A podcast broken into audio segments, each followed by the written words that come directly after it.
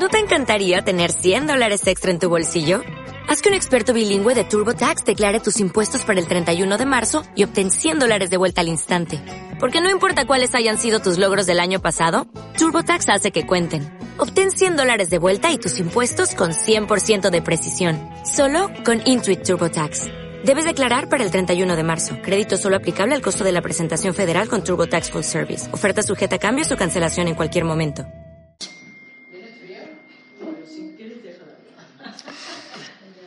El tema de hoy, Bezrat Hashem, la nostalgia a la unión con Hashem y regresando a la vida. Dice el Pasuk, Mosheni ahareja narutza.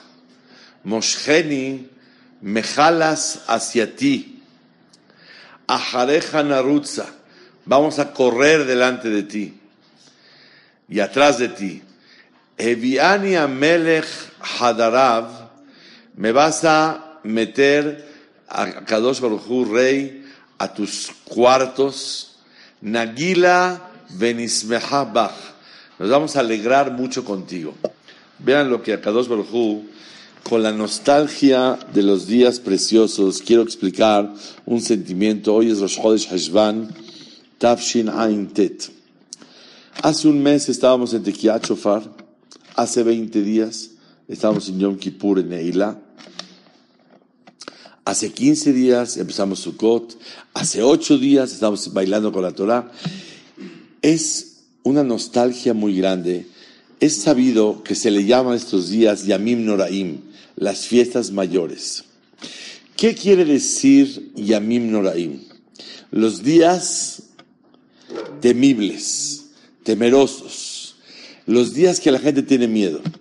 Pero después de que ya pasamos todo, podemos todos decir lo que muchos hajamim dijeron, los días niflaim y los días neimim, los días maravillosos y los días tan agradables. ¿Por qué? Porque una persona sentía la cercanía con Hashem muy grande. Y no había tiempo ni para respirar. Entre Selihot y Shofar y Kaparot y, velas y Kippur y preparar Lulav y preparar Sukkah y hacer esto y hacer el otro. ¿Es normal que una persona sienta como que alivio de que ya, o sea, de que ya atravesamos este momento? Eh, es una pregunta válida que hay... Ah, ya, ya acabaron las cosas. No, tú te refieres, acabó... De que, de que era, era, mucha presión, era mucha Sí. presión y como que se acabó la presión. Eh, es normal sentir eso, pero fíjate que para quitar esa presión, Akadosh Baruj nos mandó Hagasukot, Sí. que es mucha alegría y mucho relax, y Shemini Atzeret, y en vez de decir, wow, ya acabó la presión, te inyectaron de alegría fuertísimo, y la alegría es la que controla la presión que había de antes. Pero se puede considerar. Escuchen bien. No nada más se llamaron Yamim Noraim, días temibles, sino se llamaron Yamim Niflaim Veneimim, días maravillosos y días que realmente estaba muy agradable la relación con Hashem. Quiero, le, agradezco a Hashem que me permitió encerrar en este pasuk la clase de hoy. Mosheni Ajareja Narutza, Mosheni, jálame hacia ti. ¿Cuándo fue el tiempo que Hashem nos pidió jálame hacia ti? El mes de Elul. En Elul, Hashem, todo el mes de Elul, 30 días, Hashem te mandaba luces para jalarte hacia él. Ajareja Narutza, detrás de ti vamos a correr, es los 10 días de Yemet Teshuvah, desde Rosh Hashanah hasta Yom Kippur. Heviania Melech Hadarav me trajo a sus cuartos, a sus cuartos de- del rey, es Hagasukot, que estábamos en el cuarto de Hashem, porque la Sukkah se llama el cuarto de Hashem, así dice el Zohar HaKadosh. Y por último, Nagila Benismeha Bach, nos alegramos mucho contigo, Bach, que es Kafbet, el día de Shemini Atzeret. Y el día de Shemini Atzeret nos alegramos, Bach, ¿qué es Bach? Dice el Zohar, dos explicaciones. Contigo, Boreolam, o con tu Torah. Y con las dos nos alegramos, porque la palabra Bach son Kaf Bet Otiota Torah. Las 22 letras del, del, del, abecedario de la Torah. Entonces, cuando decimos nos alegramos contigo, Hashem, el día de Shemini Atzeret, el día de Simchat Torah, nos alegramos con tu Torah. ¿Qué sigue? Lo que viene ahorita.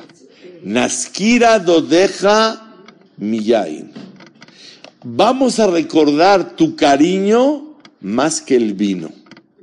Quiere decir, este cariño que pasamos, ¿cuántos días? 54 días. Cerraditos. Porque son 51 hasta Oshana Rabbah. Y 52, Shemini 53, Simchat Torah. Y luego Isrohak para amarrar 54 días. 54 días tremendos de actividad continua, Selihot y esto y el otro y todo, un maratón. Y este maratón fue por, para unirse con Hashem y no nada más era miedos, sino era una cosa muy agradable el sentir la cercanía con Hashem. Entonces, ¿qué quiere decir Naskira Dodeja Miyain? Voy a, vamos a recordar tu cariño más que el vino. Pensé algo, cada uno tuvo un despertar especial en estos días y cada uno se llevó algo más profundo en su corazón. Vale la pena que encierres en una palabra o dos lo más impactante en tu corazón para que lo guardes todo el año. Yo, por ejemplo, guardé la palabra Melech. Y en Melech encierro muchos pensamientos que me ayudaron a mí a conectarme con Hashem. Entonces, cada que diga la palabra Melech, Naskira Dodeja Miyain. Me recuerdo tu dulzura, tu cariño, más que el vino. Entonces, cada persona busque la manera de que todo el año se pueda acordar de estos momentos. Voy a dar un ejemplo. Cuando una persona Baruch Hashem cumple 30 años de casado, 40 años, 50 años. ¿Qué hace? No, no, no, de la fiesta después vemos. Uno ve su, su foto el día de la boda y se queda uno viendo cómo se veía uno, cómo estaba y se acuerda uno de todas las cosas. Entonces la foto es un recordatorio a todo ese momento para que una persona guarde para todo el año estos momentos tan bonitos que hubieron, que cada quien piense qué palabra, una, dos, tres palabras, palabras que le ayuden a recordar el neimut, lo agradable de haber estado con Hashem Baraj. Quiero, Besat Hashem Baraj, juntos empezar a recordar un sentimiento muy grande. Ustedes saben que Hashem estuvo abajo con nosotros 10 días. Lifne Hashem titaru. Hashem estuvo frente de nosotros. Tú puedes llamarle Hashem, pero en estos 10 días Hashem estaba al pendiente de ti más que todo el año. Pero ya terminó. Ya Hashem regresó después de Hashem o Elohim en Eilah regresa la vida a su normalidad. Dice el Pasuk, Ahare Hashem te lejo. Escuchen esta regla. Detrás de Hashem van a ir. Ahare es lejos de Hashem van a ir. Ahar es samuj, es inmediato. Entonces pregunta al Hafetz Haim, ¿por qué el Pasuk dice Ahare Hashem te lejo? Detrás de Hashem, ¿de lejos tienes que ir? ¿Por qué? Acércate contestamos, ¿verdad, Hashem, lo siguiente. Aunque sepas que Hashem ya se alejó y no está como en la serie de Meteshuvah, afalpi, aunque sea que Ahare Hashem, que estás lejos de Hashem ya, no igual que hacer de Mechubá, no igual que Neilá, no igual que Kalnidre, no igual que, que, Yom Kippur, que lejos, ve detrás de Hashem. Y les voy a decir un sentimiento de verdad nuevo. Así como fue agradable estar juntito y pegado a Hashem, es agradable echar a andar el proyecto acordado con Hashem en Torah, mitzvot, midot tovot, haeset, tefilá. Así ya quedamos Hashem. Bueno, arrancamos el año. Entonces, ahorita estamos en un tiempo de ánimo. Ahorita es el momento de empezar a portarse súper bien. Todo lo que teníamos ganas y todo lo que le querías decir a Hashem, ahora con calmita empieza a ejecutarlo y aplicarlo. Este es el primer sentimiento que me abordó en mi corazón. Número dos. Empezamos a leer la Perashá, otra vez la Torah. Bereshit bara Elohim et ve'et haaretz. Boreolam creó el sol, la tierra, el agua, todo, todo, todo, Una vez mis hijos me preguntaron, cuando estaban chiquitos, estoy hablando hace 15 años, 20 años atrás, me preguntaron mis hijos, papá, compruébanos que Hashem creó el mundo. En la mesa de Shabbat se me atoró el, el, bocado. Entonces le dije, mira hijos, escuchen bien. ¿Alguien puede pensar que el reloj que está puesto ahí se puso solo o alguien lo puso? no, claro que alguien lo puso. Esta lámpara, este candil, ¿alguien lo puso o se puso solo? Dijo, no, seguro que alguien lo puso. Le dije, ¿verdad que seguro alguien lo puso? Este mundo tan precioso, ¿tú crees que se ha hecho solo o alguien lo hizo? Dijo, no, claro, alguien lo hizo. Entonces, ese alguien es Hashem. Dice, no, papá, no nos entendiste la pregunta. ¿Qué pasó? Ya sabemos que alguien lo hizo, eso no hay duda. Compruébanos que el que lo hizo es Hashem. Le dije con mucho gusto. ¿Verdad que alguien lo hizo? Eso seguro que lo hizo él. Pero a ver, compruébanos que Hashem fue el que lo hizo. dije, no. Yo les compruebo que alguien lo hizo, si es comprobado. Eso no es fe, es una comprobación. Háblenlo con sus hijos, va a ser muy interesante el tema. Al que lo hizo, le vamos a llamar de hoy en adelante Hashem. Es todo. No te compruebo que Hashem lo hizo. Al que lo hizo, lo vamos a denominar Hashem. Y entonces, eso le da un sentimiento a la persona muy claro. Pero yo les quiero hacer la pregunta, de verdad que me nació en mi corazón la semana pasada. Apenas empecé con Bereshit, la verdad, es como que Barminal me regresan otra vez a los pañales. No está bonito. Ya vamos al baño, ya vamos todo. ¿Qué es esto? ¿Me regresan a pañales? ¿Barminal me retroceden? No nada más nosotros creemos, no nada más, no creemos, estamos seguros que alguien lo hizo. Y es el que lo hizo se llama Hashem. Sino que nosotros reconocimos que hay quien juzga el mundo, supervisa el mundo, acepta Teshuvah, nos quiere mucho, nos dio importancia. Tantas cosas que se llaman emuná. Esas sí son fe, porque no te lo puedo comprobar. Pero si tú me quieres hablar de que Hashem creó el mundo, esa es, esa es la fe, y no fe, es la creencia más sencilla que puede haber. Otra vez regresar a Bereshit y empezar de nuevo lo que para mí ya es Pashut, Betachlit es comprobado. Hay cosas que llegamos a sentir en Rosh Hashanah, en Kippur, en Mechubah, en Simchat Torah, super, superiores a la creencia de que Hashem es el creador. ¿Para qué otra vez empezar con esto? La respuesta, Besat Hashem, es un yesod hermoso que quiero compartir con ustedes. Vemos de aquí una cosa de verdad increíble. A pesar de que ya llegamos a niveles más altos y estuvimos en Simchat Torah y en Shemini Atzeret y Rosh y Kippur y Selihot y creemos muchas cosas más superiores y, grandes que el hecho que nada más Hashem creó el mundo. Pero tenemos que empezar a leer otra vez y con nuestra óptica y nuestro crecimiento de nuevo volver a profundizar en la creación del mundo.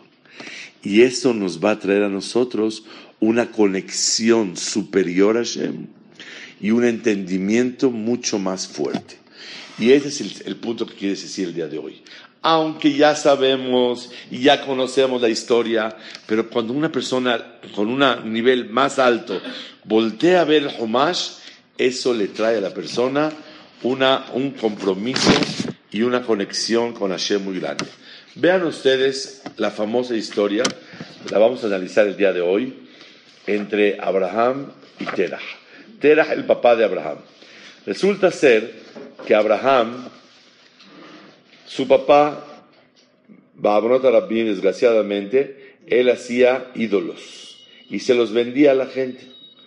Entonces un día puso a Abraham a vender. ¿Era idolatra o no era idolatra? ¿Quién? Claro, total. O sea, los hacía y aparte era Sí, sí, sí, sí, las hacía, era comerciante, era de todo. Sí, sí, tu pregunta es muy grande. Eh, yo sentí lo mismo, ¿eh? eh él era idólatra, entonces llegó él y puso a todos los, puso a Abraham un día, le dijo, ¿sabes qué, hijo? Te encargo el changarrito, ponte a vender esto. Cuando llegaba gente a comprar, le decía, oye, ¿qué edad tienes? Le dijo, yo 50, 60 años. Le dijo, ¿no te da vergüenza, teniendo 50, 60 años, que te inclines por algo tan bajo que es un ídolo, un eso? No es nada. ¿Cómo no te da pena? Que, y todos se iban, se iban, se iban. Llegó una señora una vez. Y la señora trajo un platón lleno de harina. Y le dijo, por favor, acerca esto como una ofrenda a los ídolos de nosotros. Dijo, ¿cómo no? Con mucho gusto. Entonces Abraham la tomó y eh, puso el palo en las manos del, ídolo más grande de todos y rompió a todos, rompió toda la tienda. Y puso la comida, la harina, junto al, al grande. Llegó su papá, le dijo, hijo, ¿qué pasó aquí? ¿Se a perder toda la tienda? Le dijo, papá, no te puedo negar.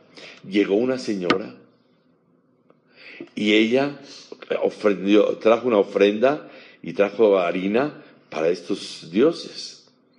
¿Y qué crees? Cuando se los, se los acercó a todos, se empezaron a pelear, yo quiero, yo quiero, yo quiero, agarró el grande y ¡boom! le pegó a todos y se quedó con toda la comida. Por eso la tiene junto a él. Le dice su papá, ¿qué te estás burlando de mí? ¿Acaso ellos saben algo? ¿Acaso ellos saben esto? Le dijo, papá, que tus oídos escuchen lo que estás diciendo. Hasta ahí el Maase famoso. Se entera el rey Nimrod y vio lo que hizo Abraham. Le dijo, ven para acá. Apostérnate al fuego o te mato. Le dijo eh, su majestad, una preguntita, ¿puedo una petición? Dijo, claro, no se puede posternar mejor al agua, porque el agua apaga el fuego. Entonces quiere decir que es superior el agua. Dijo, muy inteligente de tu parte. Acepto. Apostérnate al agua. Después reflexionó Abraham, le dijo, oiga, ¿y si mejor me aposterno a las nubes? Porque las nubes son aquellas que cargan el agua. Dijo, muy bien, me parece muy bien. Apostérnate a las nubes. Le dijo Abraham, ¿sabe qué? De todas formas, yo creo que vale la pena posternarse al aire. ¿Por qué al aire? Porque el aire deshace las nubes. Entonces tiene más fuerza el aire que las nubes. La verdad, me parece bien. Si gustas, apostérnate y ahora sí al ruach, al aire. Hasta que llegó a Kadosh Baruchú, que es el creador de todo, que es el que creó el fuego, el agua, mueve las nubes, el aire, etc. Le dijo Nimrod de Barim Shem Mamash Estás hablando tonterías que vas a posternar al creador. Si me hablas del fuego, del agua, de esto acepto. Pero si me hablas del creador, para nada, yo no quiero nada de eso. Ani eni mishtahave el alaur. Dice, de varios más, ani eni mishtahave el alaur. Yo nada más aposterno al fuego. Y ani mashlihaka betokaka. Yo te voy a echar al fuego. Y que venga tu Dios, que te aposternas delante de él y que te salve. Total, estaba ahí eh, Harán, el hijo de Terah, hermano de Abraham. Dijo, a ver, ¿a quién, a quién le, sigo yo? ¿A Nimrod, que el, Dios es fuego, o que Dios es el Dios que hizo el fuego? Al final le dijo Nimrod, oye, si se salva Abraham, ¿qué vas a hacer? Dijo, yo, la verdad voy a decir, soy de Abraham. Cuando vio que se bajó Abraham al fuego y se salvó, dijo Harán, ándale, le preguntaron, ¿tú de quién eres? Dijo, yo soy de Abraham, del equipo de Abraham. Lo tomaron, lo echaron al fuego y se murió y se quemó. Aquí hay varias preguntas. Escuché de mi maestro Rabbi Hades una cosa hermosísima. ¿Qué, qué, qué le molesta a Nimrod que se aposterne a, a, Dios? Iba con una lógica maravillosa. El agua es superior al fuego, las nubes, el aire, etcétera, etcétera. Llegué al creador de todo. ¿Qué te molesta? ¿Por qué aceptaba que te aposternes al agua, a las nubes, al fuego y no a Dios? ¿Qué diferencia hay? ¿Ah?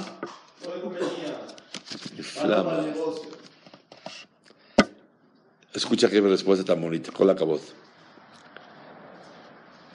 aposternarte al agua, aposternarte al fuego, no compromete a nada. Al muñequito este, pero reconocer que hay una fuerza, que es el Melech, y que hay que reconocerlo, y él es el voz, y a él hay que reconocer y agradecerle, y a él hay que subyugarse, porque Él creó todo, es lo que hay que sentir en Perashat Bereshit. Ya estábamos en niveles más altos. ¿Pensaste que regresamos a Bereshit? A una repasadita, ¿quién es el boss? Una repasadita, ¿quién es el mero mero? Y cuando tú tienes una repasadita, automáticamente te, subyugas a esa fuerza mayor. Nimrod aceptaba que se aposterne al agua, al fuego, a las nubes, a lo que quieras, pero no a Dios. Porque aposternarse al agua no compromete. ¿El agua qué te pide? Nada. Pero aposternarse al, a Kadosh Baruchú es lo que una persona tiene que sentir. Les voy a decir algo muy grande. Cuando una persona hace la amida, dice Baruch Atá, y luego cuando decide el nombre de Hashem, viene erguido. No se vayan a burlar de mí, pero cuando yo era niño, yo hacía diferente. Decía yo, Baruch Ata, me, agachaba, y cuando tenía el nombre de Hashem, más me agachaba. ¿Por qué hacía así? ¿Usted de niño o de grande? De niña. Ah, bueno. Entonces, porque yo de grande Hazarti Bichuba. Entonces, cuando yo era de niña, de niño, niño, cuando era niño, yo me agachaba en nombre de Hashem más abajo. ¿Por qué? Pues porque me estoy aposternando a él. Dice la Gemara de Masejet Berachot Yudbet, aposternate en Baruch pero en Hashem bien erguido. porque Baruch es el temor y la doblegación al Creador. Hashem es la confianza, bitajón, confianza en Hashem. Entonces, cuando pronuncias el nombre de Hashem, bien erguido, bien confiando en Hashem. Entonces, el yesod que aprendemos aquí es, ¿por qué Nimrod le molestaba que te aposternes al Creador? Porque eso te compromete. Aposternarte al agua no pasa nada. No te comprometes a hacer nada. Pero el reconocer a Hashem en tu vida compromete. Porque cuando hay Hashem, debéis explorar cuál es su voluntad. Ahora, el patrón es Él. Bereshit bara Elohim et Como Él es el patrón, a Él hay que preguntarle a qué le tiramos y qué buscamos en la vida y qué es lo que Él quiere de nosotros. Pero no existe que una persona diga, no, yo la verdad eh, reconozco a Dios, pero yo hago mi vida. No existe. Es contradictorio. Por eso mucha gente niega la existencia de Hashem porque le conviene negarla para no comprometerse en su conducta y estar más cómodos en la vida. Este es el yesod que en Perashat Bereshit, una vez más, tenemos que reforzar. Aunque ya llegamos en Rosh Hashanah y Kippur y Simchat Torah, que Hashem supervisa y Hashem juzga y Hashem acepta la Teshuvah y Hashem nos quiere y Hashem, etc. Muchas cosas. Pero una repasadita bien sólida a todo este Inyan. Y es lo que realmente hace falta en Homash Bereshit. Otro punto importantísimo que de verdad siento que es muy importante repasarlo. Hashem dijo, Naase Adam Betzalmenu. Vamos a crear al hombre.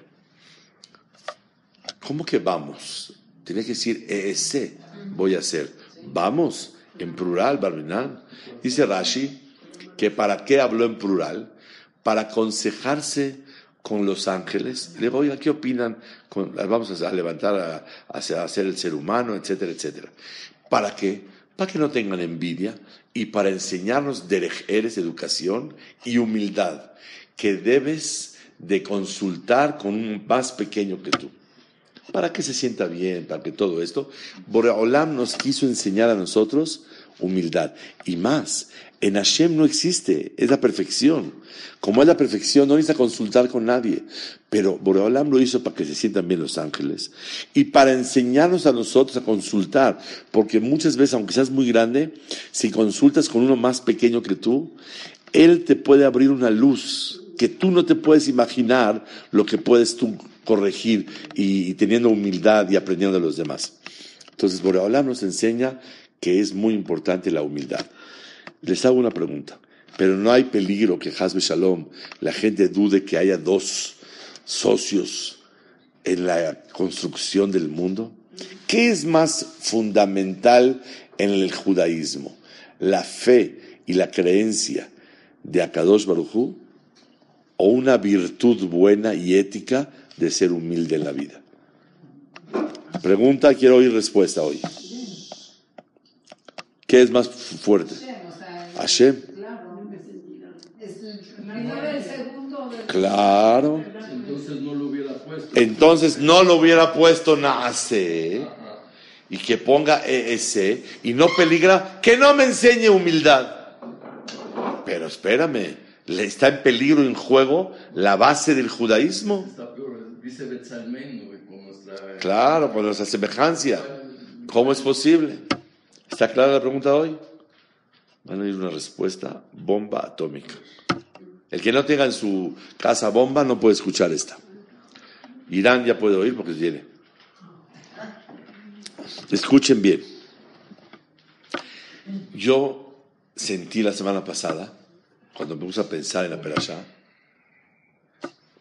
que cuando se habla de humildad, la gente cree que es una cualidad bonita, como generoso, como benevolente, como una persona que sabe ceder.